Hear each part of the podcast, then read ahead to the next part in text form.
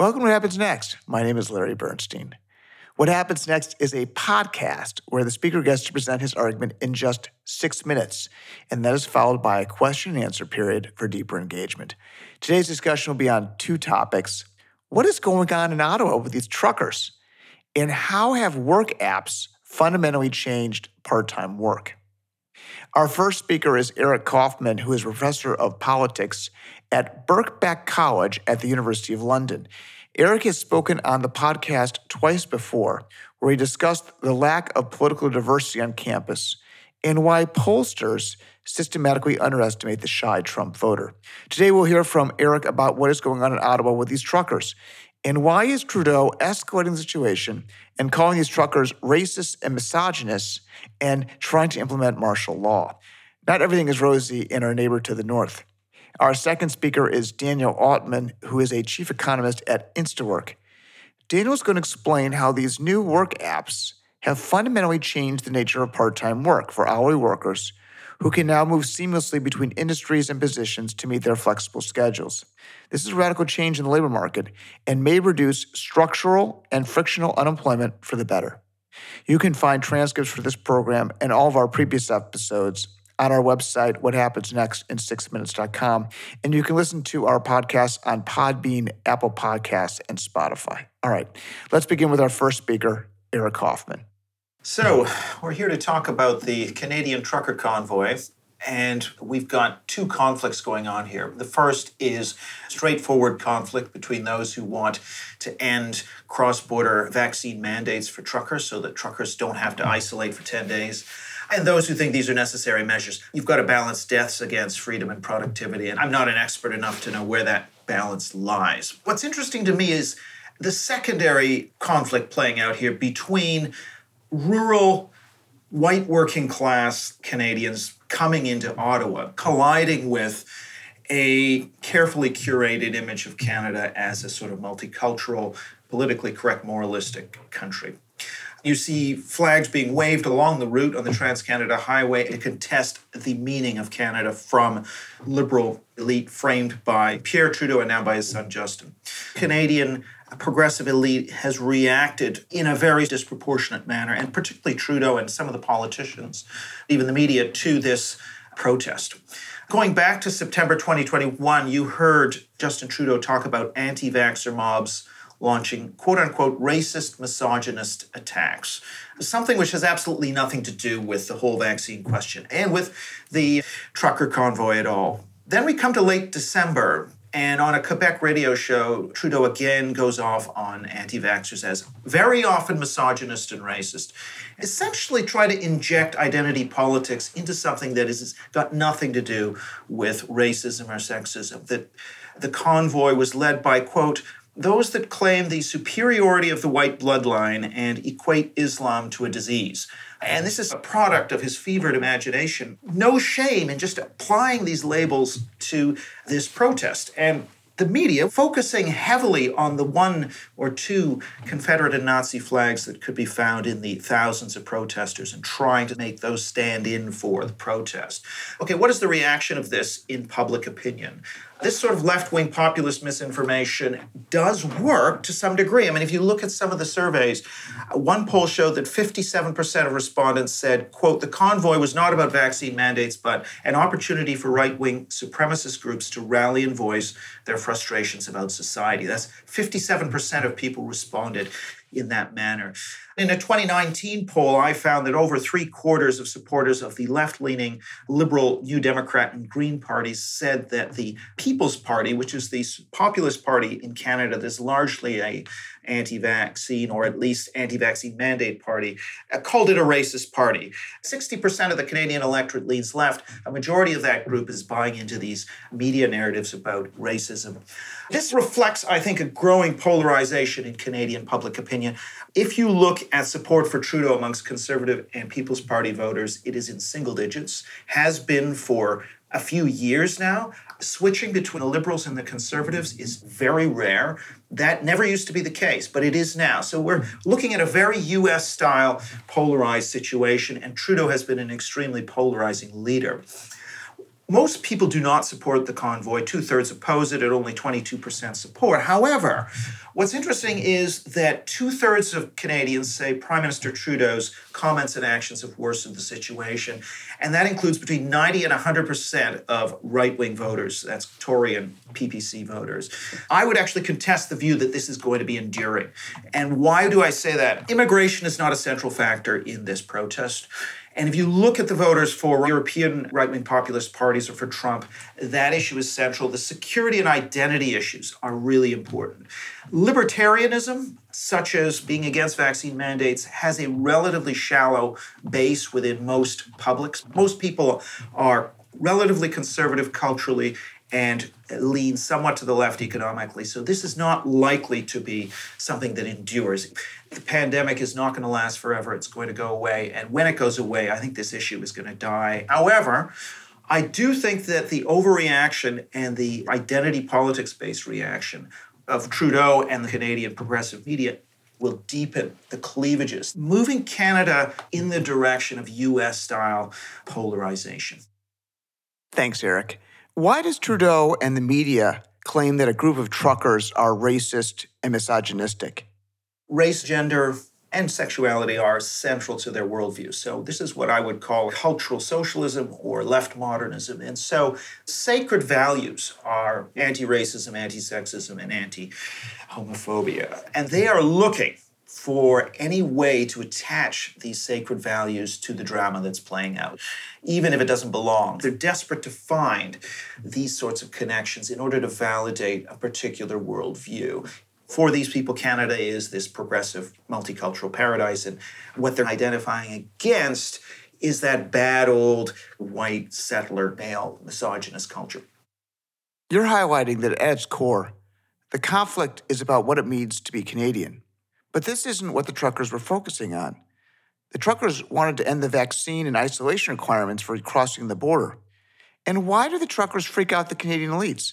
Why did Trudeau go hiding in a cabin in the woods? well, I mean, this demographic, rural white working class, is rarely seen in an urban protest. The big rigs are kind of frightening if you're just used to sort of sipping a latte in a cafe and looking at Priuses. I don't know how genuine the fear is or how much that is contrived and performative. These truckers were draped in the Canadian flag. It's interesting that you focus on the Canadian flag because the media focused on an isolated swastika and Confederate flag as their symbol of choice. There were media stories suggesting that this was using that flag in a dishonest way that was disguising their true motives, that essentially they would all be waving the Confederate and Nazi flags. I think the tone really was one that, hey, you're kind of smearing this by using it. Eric, in your book, White Shift, you discuss the idea of Canada as a nation state. The elites are uncomfortable with the white English origin of the nation and prefer an open society that could take in millions of people from around the world with open immigration. This is some kind of post nationalism, looking for a multicultural country. I would have thought that meant de emphasizing national symbols like the Canadian flag. Well, in a way, that is the logical end point, I suppose, of a anti-national philosophy of the kind that Trudeau is an example of. I mean, what some would call Leninism, not Leninism, but John Lennonism. I've never heard of that before. If you listen to Trudeau say, you know, Canada has no core culture or identity, uh, that idea of a post national construct is very central to what he's about. Ironically, that's a kind of nationalism. Now, it's an unstable one because its endpoint is the erasing of national identity. Assuming that doesn't happen anytime soon, what it's about is saying, hey, we are advancing this post national ideal further than anybody else. We're the most virtuous and that's a form of pride we as Canadians have. So, bizarrely, it is a form of nationalism, peculiarly, but which aims ultimately to probably erase the boundaries of nations. And then we have a trucker convoy, which is really probably more representative of the way a lot of Canada is. But it's the bad old Canada, and it's coming to town, and it's reminding them of the other that they're trying to suppress and get rid of. All of these largely white working class people coming into town in their big rigs is very much a personification of everything that is not kind of multicultural woke Canada. The Ottawa truckers' actions reminds me of the uprising by the Yellow Jackets in France, where French working class people, including truckers, took to the streets outside of Paris and demanded change to a specific government policy related to the price of oil. And the Yellow Jackets, they were viewed in complete disbelief by the French Parisian elites. And when the Macron government tried to speak with their leadership, they couldn't find them because it was a spontaneous, decentralized movement. Yeah, I think you're right. I think there's a lot that's similar there. The kind of, I won't say entirely leaderless, but heavily decentralized nature of the process. It's a sort of blue collar protest against elites. And in a way, there's a libertarian element to both, one group wanting not to have very high fuel prices and the other arguing against vaccine mandates. Another similarity is the type of people that participate in this public protest. In America, we had the Tea Party took to the streets, wrapping themselves in the American flag. The elites were in shock that these people even existed.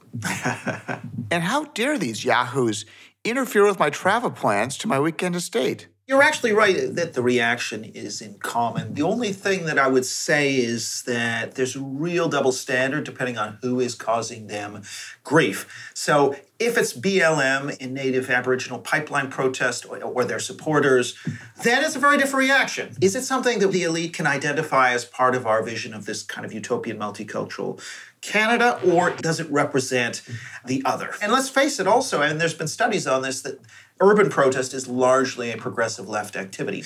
Very rarely do you get conservative groups protesting in significant numbers. Trudeau and Macron reacted quite differently to these street protests. Macron tried to find common ground and quickly change his policies, while Trudeau is ready to apply martial law. I think that's right. Macron is not woke. He's said many things that have got him attacked by the progressive left. He talks tough on immigration. Trudeau is really much different. Trudeau is sort of full throttle, 100%. We're going to have as high immigration as we can. Everybody's a racist and misogynist. He sort of never misses an opportunity to dress in foreign attire. He's talking about Canada having no identity. There seems to be a fight between the Canadian elites who want unlimited immigration and oppose a national identity, and the working class Canadians who want limited immigration and think positively of the nation and its symbols when I grew up in Canada in the 80s and 90s, there was nothing but French versus English. And that's kind of been the theme through Canadian history. That's largely, I won't say it's gone, but it's much, much more muted. These new cleavages around multiculturalism versus nationalism. The American style divides are becoming much more important. Quebec's electoral landscape is now quite different. The separatists are down in the low 30s. The separatist threat from Saskatchewan and Alberta is higher than in Quebec. I think that's kind of a metaphor for the kinds of conflicts that are going to be gripping Canada going forward. How does partisanship explain the public reaction to Trudeau's handling of the Ottawa truckers? Conservative voters are about split on the protest. So it's not that sort of very defining partisan issue. However, views on Trudeau's handling of it do have the capacity to become much more of that kind of issue. Even amongst Liberal and NDP voters, only half of them give Trudeau a passing grade. So it's opinion toward Trudeau that really polarizes Canadians on party lines. Canada has a much higher vaccination rate than the US. The Canadian truckers are 90% vaccinated. So, why is the Trudeau government doubling down on this group of workers? They've won. Why are they turning this into a fight? There's a symbolic aspect to this. Mask mandates have been sucked into politics of progressive versus conservative in North America. And I think Trudeau's framing this as you've got anti vax, racist misogynists on the one hand, and then you have a moral progressive Canadians on the other, with this secondary drama around the meaning of Canada, around progressivism, and this binary dichotomy between the good and the bad. Why do you think that in the US, there is real anger against whites who do not vaccinate, but there's little venom for minorities. You make a very good point. I mean, the Sikhs around Vancouver they have a higher rate of non-vaccination, and that is simply something that will get minimal attention, or if it does get attention, it's framed in such a way as, oh, well, this is very much understandable because they've been racialized, therefore they don't trust, when it is a group that can be identified with that progressive multicultural utopia we're building with our sacred values, then it's a completely different attitude to anti vax than towards the legacy population that we're trying to get past that represent the other to our project. The sort of reaction is much more on this symbolic level about what Canada represents and who represents the forces of darkness and the forces of progress. The other important thing to point out, by the way, is that roughly 60% of the English Canadian electorate is voting for the left versus only 40% for a right wing party, whereas in most countries such as Britain or the US, it's more like 50 50. And because it's 60 40, there are all kinds of electoral incentives to be crazier left than the other parties. What Trudeau needs to do is to eat into the NDP vote by appealing to the woke left while sort of tacking economically to the center. Last week, we had a discussion of the Joe Rogan controversy and his podcast with Robert Malone, who challenges the vaccine orthodoxy.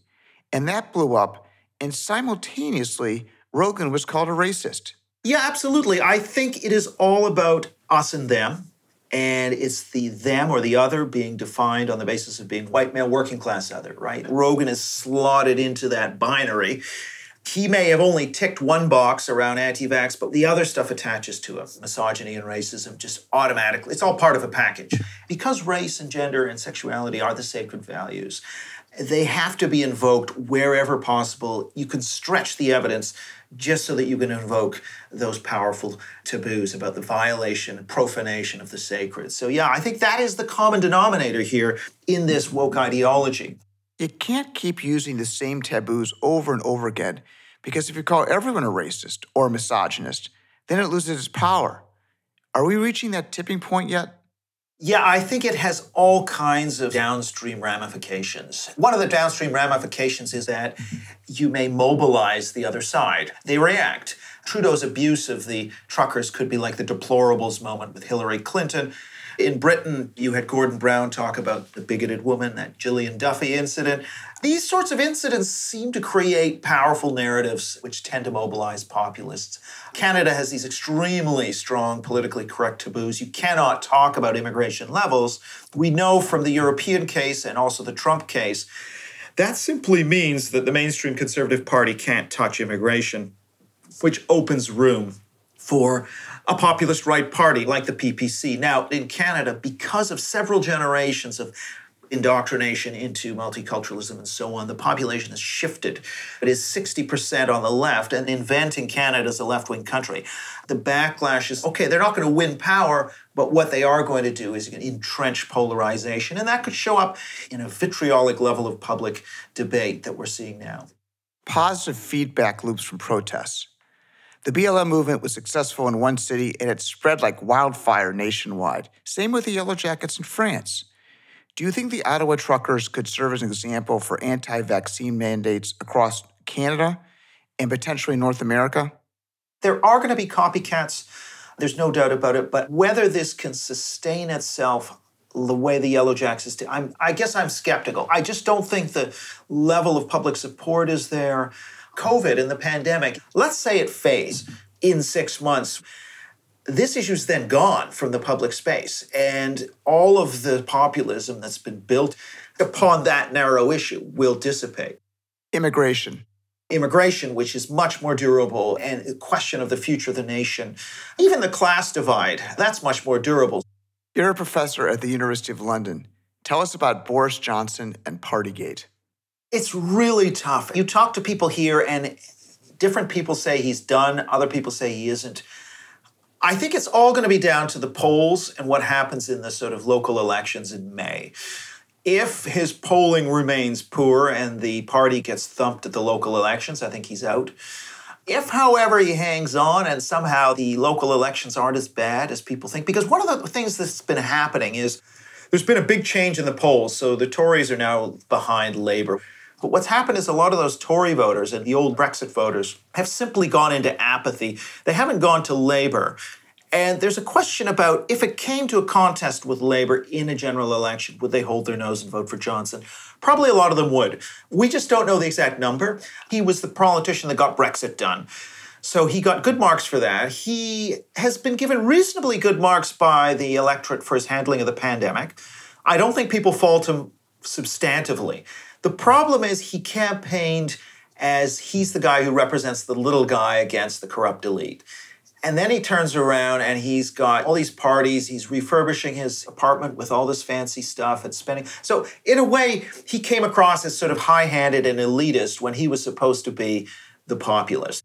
I end each episode on a note of optimism. Eric, what are you optimistic about? What am I optimistic about? I, am optimistic that this pandemic is going to fade in six months or sooner. I am sick of it, and it would be nice to talk about something else. I want to welcome Daniel Altman on today's podcast of What Happens Next. Daniel is the chief economist for the employment app InstaWork that helps workers and employers find each other for both short and long term work. A few days ago, Daniel had the lead op ed in the Wall Street Journal about whether task oriented jobs are properly included in government employment statistics. Now, why is this important? The critical question facing macroeconomic policymakers today is whether or not we are at full employment, because if we are, then we can't be adding fiscal and monetary stimulus to an economy without inflation. Daniel, please begin your six minute presentation. I'm Daniel Altman. I'm the first chief economist at InstaWork, which is a flexible work app that brings together hourly professionals and businesses across the country in many different industries. Today, I want to talk to you about something strange that happened with the government's surveys of workers. Between 2019 and 2021, the Labor Department apparently lost track of about 6 million hourly workers. At least the counts went down by that much. In fact, in 2020, they were down by about 9 million. But we're still missing 6 million hourly paid workers. Where could they have gone? Full time employment has actually recovered to its pre pandemic levels, while part time employment is still 6 or 7% below. So, does this represent a real decrease in the labor force, or is there something else going on? Well, surveys take place during a reference week every month. Now, if you haven't been working in that week and you're not employed on a salary basis or full time position, then you won't be counted as in the labor force. So if you're taking a little time off, if you're ill, and normally you might try and work a few shifts, a few hours here and there, it doesn't matter. You'll be out of the labor force that week. Whereas someone with a permanent job who takes vacation or sick leave will still be counted as in the labor force. So there's some leakage from the surveys that the government conducts when people take time off from unconventional working arrangements. Now, the government also counts self employed people. And you might think a lot of these 6 million may have become self employed, as so many did apparently during the pandemic. Well, that's probably not what the government is seeing either, because they only counted another 100,000 people becoming self employed since the pandemic began. So, where did these people go? Well, there are a lot of people who work on a shift or task or hourly basis who wouldn't necessarily count themselves as self employed because they're still working for other businesses. But millions of them have signed up for what we're calling flexible work apps. That means they're getting an app on their phone or their computer that helps to match them with businesses who value their skills and want to employ them. These apps help the economy in several different ways. One is to reduce frictional unemployment. Now, what's frictional unemployment? It's the unemployment that happens during the job search process. There are workers and there are businesses that are looking to find each other, but they just can't, just hard to find information about the workers you want. Well, these apps help to reduce that. And so by reducing frictional unemployment, we allow the economy to employ more people and grow a bit faster. We also help the quality of matching between workers and businesses because they find out about each other. A lot of these apps, including InstaWork, have reputation mechanisms. So you can grade the workers who work for you and they can grade your company as well. Workers are able to evaluate many offers of employment by different businesses at the same time. And that gives them bargaining power. And so it's no surprise to see that workers' share of national income has actually been growing through the pandemic. Now, when we look at the workers who are participating in these apps, we notice a few things. First, we see that they value flexibility across three dimensions. They value flexibility in time, being able to work at day or at night, or one week on, one week off, however they choose to do it. They value it across geography. We see workers who work in different metropolitan areas at different times of the year. And they also value it across roles. We'll see workers who work in different industries. They might work one shift as a busser and another shift as a warehouse associate. They have lots of combinations and they're free to pick whichever ones they want. This is really transformative for the economy because these people are carving out new ways to work and indeed to create a whole career. But it's also transformative for policy because if we are successful in reducing frictional unemployment, and getting rid of these other frictions in the labor markets, then the economy may have a lower natural rate of unemployment. That means that we can sustain a lower rate of unemployment without creating a lot of inflation. Now, that's going to be big news for policymakers like the Federal Reserve. They need to know what rates of unemployment can be targeted without creating a lot of inflation. Each month, the Bureau of Labor Statistics does a household survey to evaluate the job market. The BLS calls 50,000 households in the last week of the month and asks whether anyone who lives in the house got a new job or lost one. Now, what's challenging about this is that net employment change is often less than one in a thousand. So small differences is what we're looking for.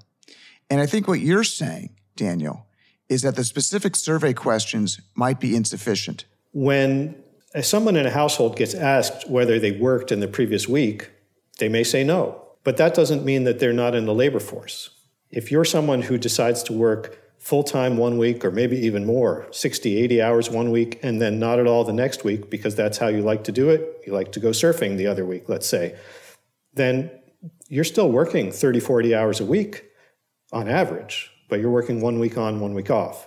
Now, if the government happens to survey you during the week that you're surfing, they will say that's a person who's not in the labor force. But clearly that's not true because this person is working about 30, 40 hours a week on average. So there's this random element that's been introduced here. And as a result of that, miss what their working status is, we may be leaving them out of the labor force entirely. Do you think these work apps have changed the labor market? We have had this proliferation of these flexible work apps over the past couple of years. And I think part of that is because the pandemic created an opportunity in a couple of different ways. People may have been ill with COVID or barred from the workplace because of a COVID test. They may have had to take care of loved ones because of COVID. And a flexible schedule may have become more attractive as a result of that. Also, if your workplace has closed down for some reason or you're on furlough, you may not be looking for a permanent position, but you might be looking to make some extra cash. Working shifts here and there while you wait for your layoff or your furlough to end could have been a viable way to continue earning income for some people. And so what we've just seen in the pandemic has only accelerated what the technological way it started. Do you think the nature of work is changing? I mean, in old societies, you would work for one firm for your whole life, or work in one industry or job function for a lifetime. And now you can mix things up on a moment's notice. The definition of a job has definitely changed over time. It used to be that a job was a full time permanent position, or even a part time but still permanent position where you expected to go to work every week. If somebody does a couple of shifts over a couple of weeks at the same business, is that a job? What if they get a three month assignment? Is that a job? We don't even really have many contracts anymore. Most people are in at will employment anyway. It's not as though people, even on a more permanent position, have that much more job security.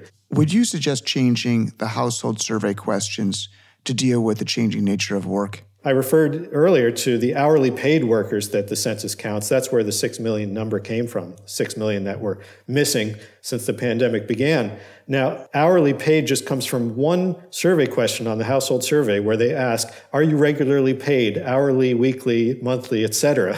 Now, somebody answering that question might say, well, gee, I don't know. I mean, I worked and I had an hourly rate, but I get paid based on the number of tasks I complete, or, or I get paid because I did a shift over a course of four days. Does that count as hourly paid? There's too much room to be able to interpret it in different ways. The employment market is hard to measure. How could you evaluate labor supply or labor demand? We have both public and private surveys to help us. We can see that we have hiring signs in every storefront and we know that the labor market is tight. And the labor market is akin to many markets, which is opaque. So the one thing that all markets have in common is price. And if prices are rising, then there is either an increase in demand or reduction in available supply or both. Well, wages are surging, up 5.7% year on year. What do you make of wage inflation as a proxy for labor market dynamics? There have been labor supply shortages at times, especially during the most recent Omicron wave of COVID 19. And we saw on our platform where we have real time transaction data from the labor market that wages did increase very quickly during that period. We had more firms that were filling shifts on short notice and offering higher wages. We expect some of that heat to come out of the market now. But we did see over the year, even up to November 2021, that there was a really dramatic increase in wages, especially for these hourly professionals, that far exceeded the levels of inflation that were measured by the government. Companies don't necessarily like to raise wages, but once they've done it, it's very hard to cut them. So we're unlikely to see a decline in wages. What people will be more looking for is to see whether real wages decline with time if companies then postpone other raises that they might have planned into the future. Vittorio Assaf spoke on what happens next in March 2020.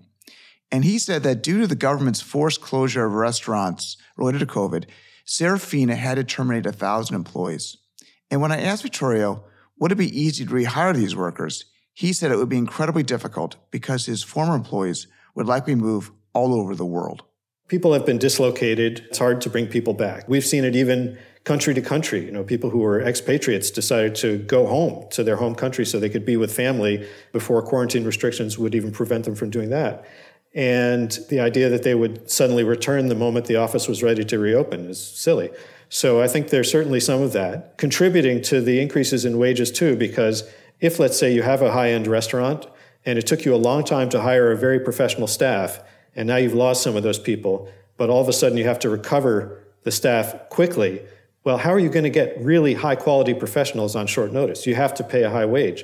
There's a secondary effect, which is if you start offering a high wage, you're going to get a lot of applications from everybody, not just the high end professionals. So it comes down to your ability to discern those high end professionals. Before the pandemic, many older workers were semi retired. They worked, I don't know, one or two days a week. Let me give you an example. One of my dad's best friends is a doctor who shares a nurse with a few other semi retired doctors, and they had office hours once or twice a week and the economics justified buying medical malpractice insurance. When the pandemic hit, it no longer made sense to continue, and the doctors closed their medical office permanently. Do you think that COVID encouraged permanent retirement of semi retired workers? The story about the elderly has some credence to it. There's no doubt that we've seen a decline in labor force participation in that demographic we don't have that many elderly signups relative to other age groups on our app, and that may be a function of technological literacy as well as the will to work. With kids going to school from home, a parent needs to be nearby. It's like me, mom, and that suggests that women would be more likely to drop out of the workforce to take care of the youngsters. Once kids went back to school, women may be lax to re enter the workforce. Now, we've not seen a substantial shift of men to women in the national employment statistics. What are you seeing in your app? The mothers, that's something that we have a little bit of insight about. We actually get more women than men signing up for InstaWork, but we actually have more men than women working shifts. The ones who can actually go and show up, because these are mostly in person occupations that they're doing, have been slightly more men than women. And you could hypothesize that it has something to do with childcare. Do you suspect that childcare requirements might apply to fathers as well, and that may explain some of the decline in worker participation rates. Maybe some of the men are having to do childcare and other home caring as well. That's keeping them in the home.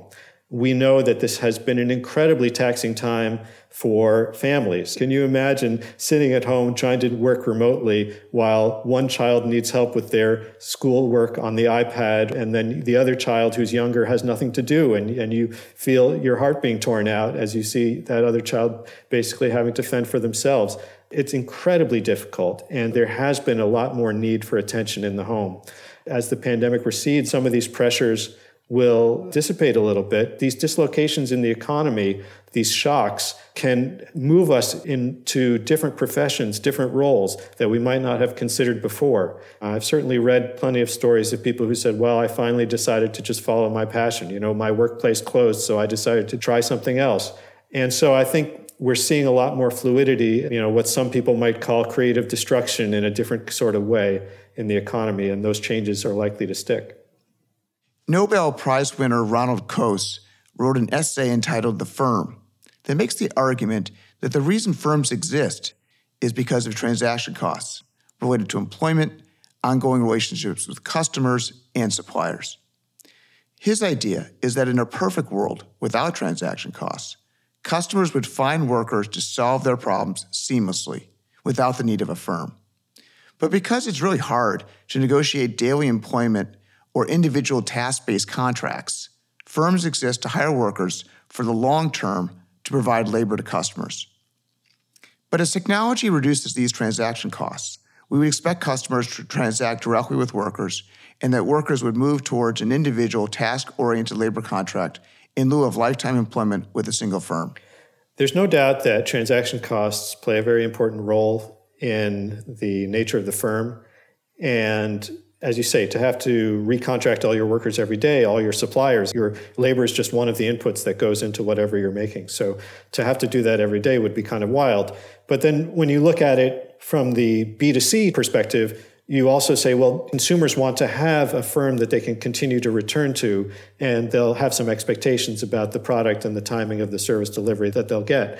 Transaction costs by themselves aren't the only justification for the existence of firms. We want them from the consumer's perspective as well. When you look at the labor market, eliminating these frictions where you have buyers and sellers that will make the markets more efficient. Firms need skilled employees, and they will invest to make employees more productive. But if the firm invests in general skills, the employee will get most of the benefits because otherwise he can quit and join another company. But if the skills are firm specific, then the firm gets the benefits. How do you think about job training in this new world of task specific contractual relations and little affiliation with the firms? One of the problems and one of the reasons why firms underinvest in training is that they're afraid in our at will employment market that somebody will just pick up those skills and then leave, and they won't get any compensation. However, it doesn't work like that in every market. For example, in international soccer, you're required by the administrative body's rules to pay a compensation fee to a club that has trained a young player when that young player moves to a different club.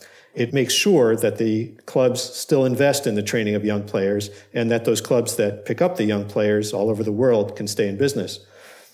I think that we should have something like that. If a firm trains you where you get some sort of certification that you've picked up a skill, then that should come with a fee when the worker changes employers.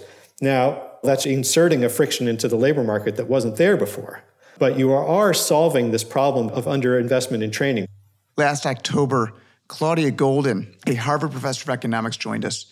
Besides being the former head of economics department at Harvard, she was also my teacher at Penn, where I was her student in an introduction to microeconomics course. Claudia has some new research on why women make less than men for similar work. Claudia suggests that some work requires flexible work hours. Work needs to be done off hours, on short notice, far from home, and that work is problematic for women who have childcare responsibilities and thus garners higher per hour wages. I think what's exciting about these apps is that women can match their skills with a flexible work environment and take that higher paying work when it is available and suitable for them. How do you think about flexibility and gender based compensation? Well, the apps offer our hourly professionals lots of options of when to work, where to work, and how to work. But it doesn't change what the worker's own constraints are. If they wouldn't work that time in a conventional job, then they might not want to work that same time in a flexible job. But what it does allow them to do is to create their own schedule. And so hopefully it creates more economic opportunities by allowing them to earn a higher income within the constraints that they already face. Claudia's an old professor of mine. I had her at Harvard as a grad student. It's amazing the power and influence that a great professor or teacher like Claudia Goldin can have on their students over a lifetime in terms of insight, enthusiasm for a field, and skill building. Frictions in the employee employer relationship include knowing the true skills of the employee and whether the employer is trustworthy, accurately pays for performance, and excels at training. So, back in 2009, I wrote a piece for the Huffington Post called The Future of Journalism is eBay. I had spent several years as a journalist at that point, and it seemed to me with the increasing use of freelancers that we were headed in a direction where we would just have buyers and sellers who would transact pieces on a marketplace. And people would have reputational scores, both the editors and the reporters. The editors could put out calls for pieces that they wanted to attract, and the reporters could similarly post pieces that they'd written or pitches that they had for bidding. And I think that we certainly could run into this area for things like journalism where you're kind of working on a piecework basis, right? But for something that's a bit more involved, where you have longer term projects and they're not as easily defined, it might not be quite so easy to do this. you want to build long term relationships. We find on InstaWork that firms will work with a professional a couple of times, then they'll start requesting that professional on a shift basis, and eventually they will hire that professional on a full time basis in house. And that's something that we love to see because it means someone's getting a better opportunity and job security as well. The biggest disconnect in the labor market is that it is national and not international in scope. We cannot get a haircut from someone who lives in Mexico unless he moves here. But work that can be done remotely opens up opportunities for overseas workers. Now, this is fabulous for customers because the task will be much cheaper. It'll be great for overseas workers because they can earn more money. And it'll be a catastrophe for domestic workers who have to compete with labor from the third world. How will your apps put customers or domestic firms in contact with individuals outside the United States? It's a very interesting question because when we start to move full time jobs, the type of permanent positions that the government usually likes to monitor and regulate, towards offshore and remote work, then we could run into some legal implications. I can certainly see that for remote work, it's happening already. Certainly at InstaWork, we employ people all over the world because we're looking for the best talent wherever we can find it. It doesn't have to be on a freelance basis, but some firms may decide that that's the best way for them to go to reduce red tape. It's just a question of how much the government will tolerate it. I end each session on a note of optimism. Daniel, what are you optimistic about? I'm optimistic that we're going to continue to chip away at frictional and structural unemployment, which are two of the toughest types of unemployment to eliminate in the economy, because frictional unemployment has to do with the way the labor market actually works and structural unemployment has to do with the mismatches that we see between skills and the need for work. I think that apps like InstaWork can continue to use technology to eliminate the frictions. And hopefully, policymakers in Washington and the states will do more to eliminate the structural problems that we have by helping workers to retrain and get the education and skills they need to be productive. Thanks to Eric and Daniel for joining us today. That ends today's session. And I want to make a plug for next week's show. Our first speaker will be University of Chicago economist John List, who will discuss his book, The Voltage Effect How to Make Good Ideas Great and Great Ideas Scale. We're going to learn about scaling for apps like Uber and why most great ideas do not scale efficiently because there's some feature that can't be wrapped up. Our second speaker will be our longtime guest, Dr. Ari Ciment, who will discuss the latest developments in the ongoing COVID saga. If you're interested in listening to a replay of today's What Happens Next program or any of our previous episodes, or if you wish to read a transcript, you can find them on our website, whathappensnextin6minutes.com. Replays are also available on Apple Podcasts, Podbean, and Spotify. Thanks to our audience, as always, for your continued engagement with these important issues. Goodbye.